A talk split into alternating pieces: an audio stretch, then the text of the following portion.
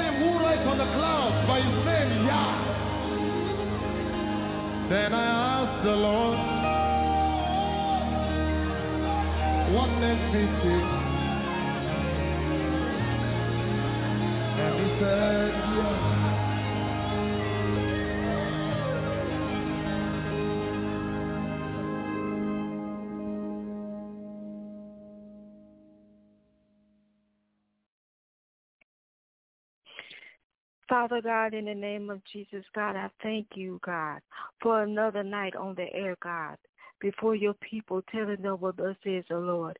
I thank you for everybody that's represented here tonight, God, whether they're live on the phone lines, whether they're on the podcast, Lord God, whether they're listening through Facebook or Twitter, Lord God, however they're listening, Lord God, whether it's live or later, God. I thank you for them, Lord God, and I pray over them and their households on tonight, God. Thank you for them, God. Thank you, God, for the spirit that you've given me, God, to bring forth this message the way that you gave it to me, God, so that your name may get the glory. In the name of Jesus. Amen. Welcome, welcome, welcome to Prolific Fire, everybody. I am your humble host, Prophetess Stacy. Thank you for taking the time to join me on tonight. I pray that the word of the Lord will be a blessing unto you. I pray that it will be a blessing unto you. Let's get right into it for tonight. The foundational text comes from 1 Samuel chapter 16, verse 13, just one verse. 1 Samuel chapter 16, verse 13 from the Message Bible. This was that time in Scripture when Samuel, the prophet of God, had come to Jesse's house to anoint the next king. I'm sure many of you remember that story. It's very familiar. This was that time in Scripture when Samuel, the prophet of God, had come to Jesse's house to anoint the next king. God had given the order that the next king he had chosen was indeed at Jesse's house. So Jesse, not knowing which of his sons it would be, had seven of seven of his sons to pass before Samuel, only to be rejected. Jesse, not knowing which one of his sons it would be, had seven of his sons to pass before Samuel, only to be rejected. David was God's chosen king from the house of his father Jesse. And so the text, the foundational text says, Samuel took his flax of oil and anointed him. He anointed David with his brothers standing around watching. Again, it's 1 Samuel 16, verse 13 from the Message Bible. Do you know how it feels to watch somebody get the promotion, get the position you felt you should have? Somebody, do you know how it feels to watch somebody get the promotion, get the position you felt you should have? It's one thing to get rejected by family or by a loved one, but when you get rejected by somebody you know has the power, has the authority to promote you, to advance your career, that hurts. As a matter of fact, that hurts on a whole nother level. No doubt, David's brothers were standing there, watching him get anointed the next next king and feeling the worst pain of their lives. No doubt they were standing there watching David get anointed the next king and feeling some type of way. Because this pain had pride attached to it. That's what made it so bad. Because this pain had pride attached to it. How were they expected to humble themselves and just accept that their younger brother of all people had been chosen for an up and coming position they all felt they were qualified for. Just how were they expected to humble themselves and just accept that their younger brother of all people had been chosen for an up and coming position that they all felt they were qualified for? Somebody, you know exactly how it feels. You feel like you were qualified for that position, that you wanted that job, but it went to somebody else. Beloved, sometimes the way you feel about a situation can be dead wrong. Beloved, sometimes the way you feel about a situation can be dead wrong. They all felt they were qualified for the position, and they were all dead wrong. Even had their dad, Jesse, encouraging each of them to pass before Samuel, who was the prophet of God, only to be rejected. That's what we're talking about tonight. That's what we're talking about tonight. Rejection in high places. Rejection in high places. Tonight's message. Now, Eliab had already been eliminated. So Jesse then called up Abinadab and presented him to Samuel. Samuel said, this man isn't God's choice either. Next, Jesse presented Shammah Samuel said, no, this man isn't either. Jesse presented his seven sons to Samuel. Samuel was blunt with Jesse. God hasn't chosen any of these. Samuel just let him know. Samuel was blunt with him. Just let him know. God hasn't chosen any of these. First Samuel 16, verses 8 through 10 from the Message Bible. Samuel kept saying, he kept telling Jesse every time he presented one of his sons, this one is not God's choice either. He kept telling him this one is not God's choice either. You see, when man tries to put you someplace or put themselves someplace, it will never work. Somebody, you ought to be able to testify to that by now. When man tries to put you someplace or when you try to put yourself someplace, it will never work. It has to be God's choice, not just your choice in order for it to work. It has to be God's choice, not just your choice in order for it to work. The Bible says we make our own plans, but the Lord determines our steps. The Bible says we make our own plans, but the Lord determines our steps. Proverbs 16 and 9 from the New Living Translation. He determines our steps. And again, it has to be his choice because he's the one that determines our steps. Somebody, the reason things are not working out is because it's not in God's will. Somebody, the reason things are not working out is because it's not in God's will.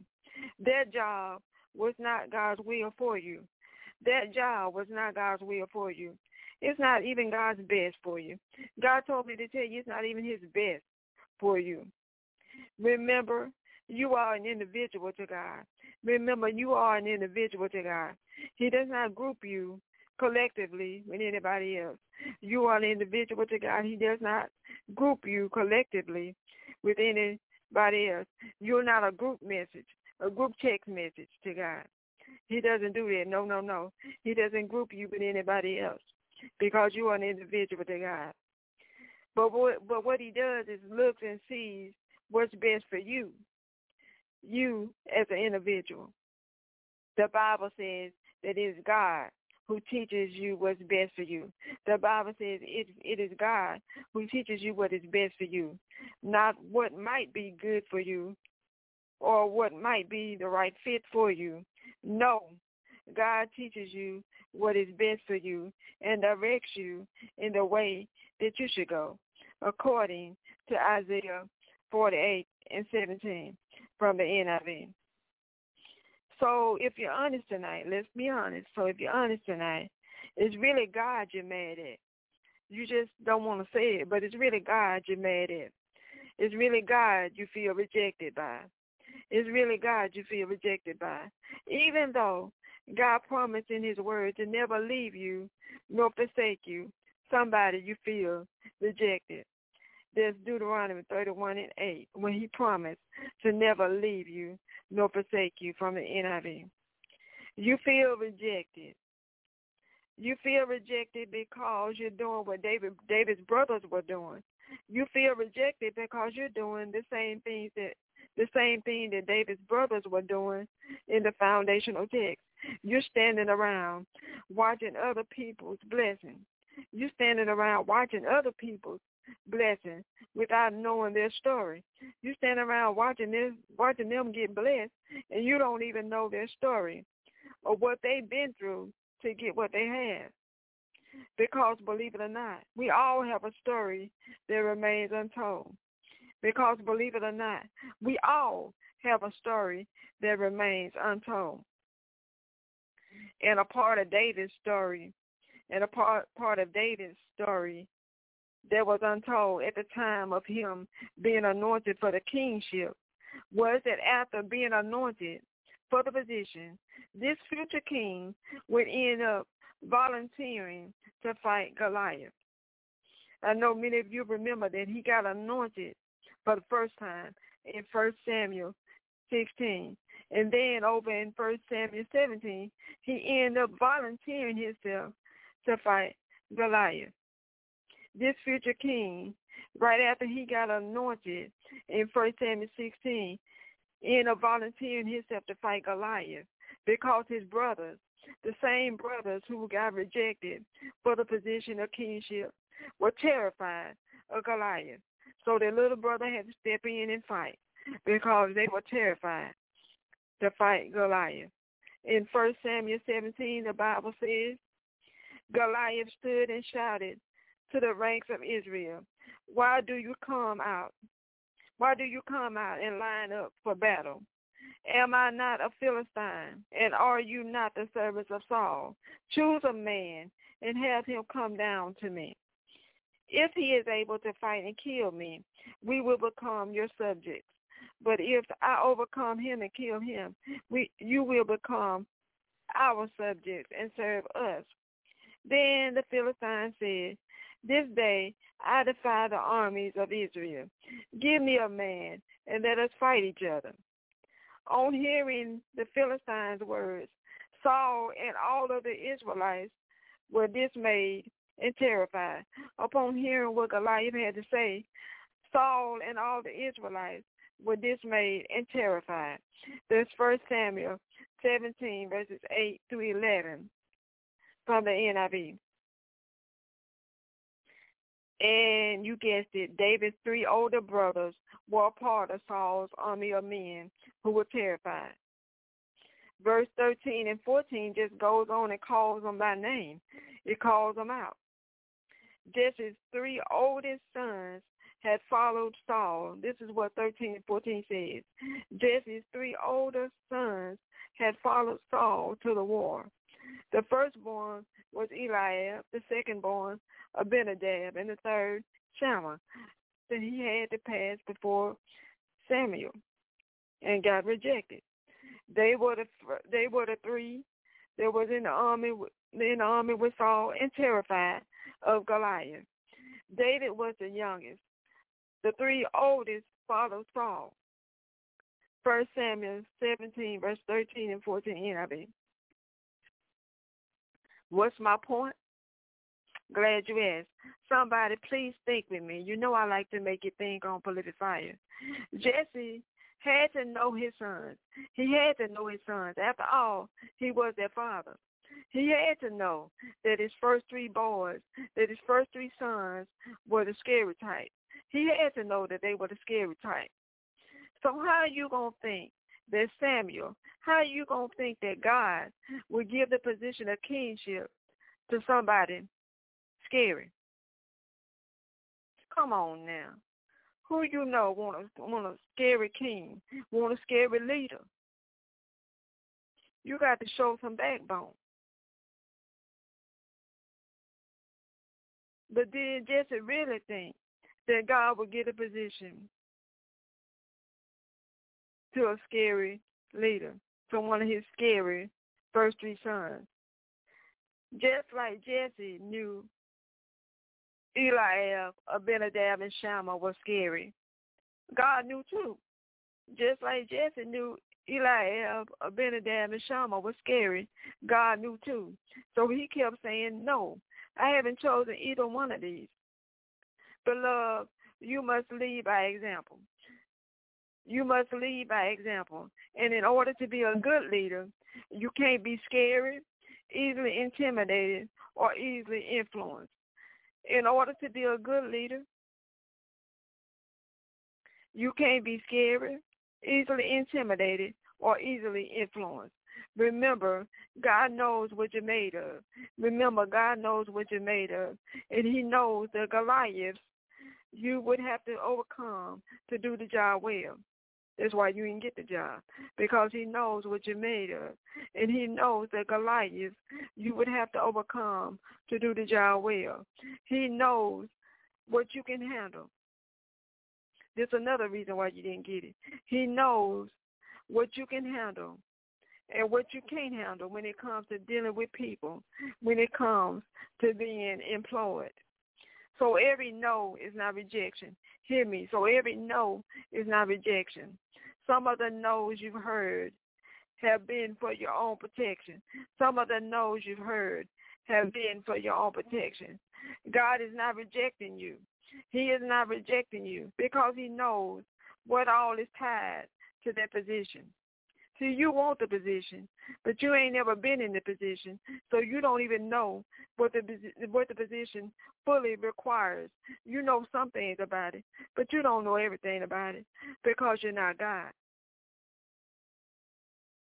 Somebody God even knows what the fine print on the contract failed to mention. Nothing gets gets by God. He even knows what the fine print on the contract failed to mention. You see, they're trying to get over on you. But God's trying to let you know there's more to that job than what you think it is. And that's why you didn't get it.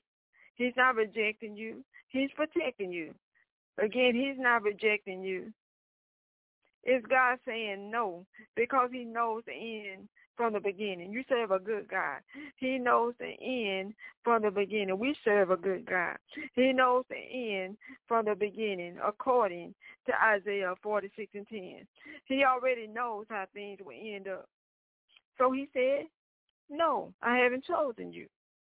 Just trust that God has has a valid reason.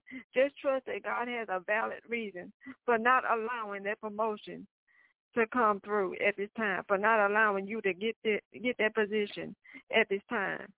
You know, now that I think about it, you really should thank God for looking out for you. I mean, he could have given the position to one of David's older brothers and stood back and watched as fear came upon them because remember they're scary. So he could have gave them one of them the position and stood back and watched as fear came upon them because they're scary and they're unprepared to deal with the this and that of the job. He could have, but he didn't because he knows. Again, God knows. He knows everything. He knew he had trained David to fight off lions and bears when he was out there tending to his father's sheep. Therefore he knew, God knew, David wouldn't be scary like his brothers. And therefore he got the position. Never forget. I don't care what you're dealing with. Never forget. God knows. Never forget he knows. Let's pray. Father God, tonight we thank you for being all-knowing and for protecting us when you know that it's not what's best for us. And even though it might feel like rejection right now, Father, we thank you for not allowing some of the things we wanted because you know us better than we know ourselves. So again, we're thankful in Jesus' name. Amen. This concludes tonight's message. I pray that somebody was blessed on tonight.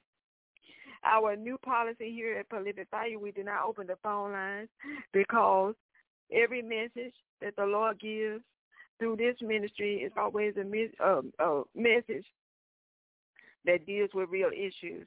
And the Lord led me to close the phone lines because he feels, and I agree, that many of you would prefer to talk to me in private.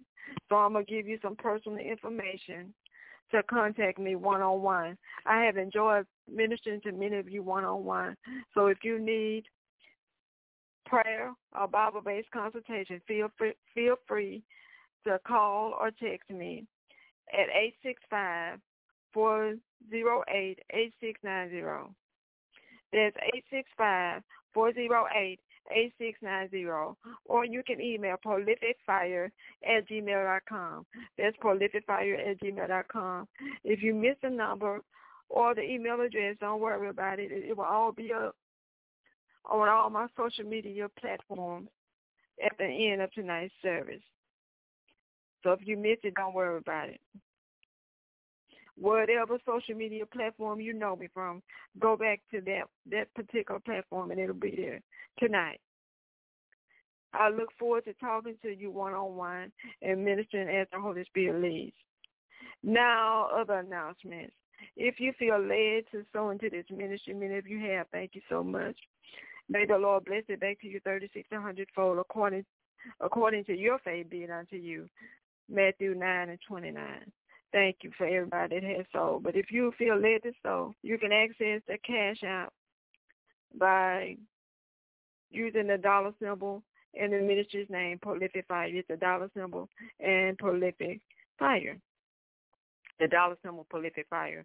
Also, you can access the PayPal, which is international. So wherever you are, if you're in another country and you feel led to give, you can give, whether you're in the United States or somewhere else, through PayPal, paypal.me slash prolificfire. It's paypal.me slash prolificfire. Once again, thank you everybody that has been given. As usual, you can find me on Twitter at Prolific Fire, on Instagram at Prophet Stacy, like the Prolific Fire Ministry Facebook page.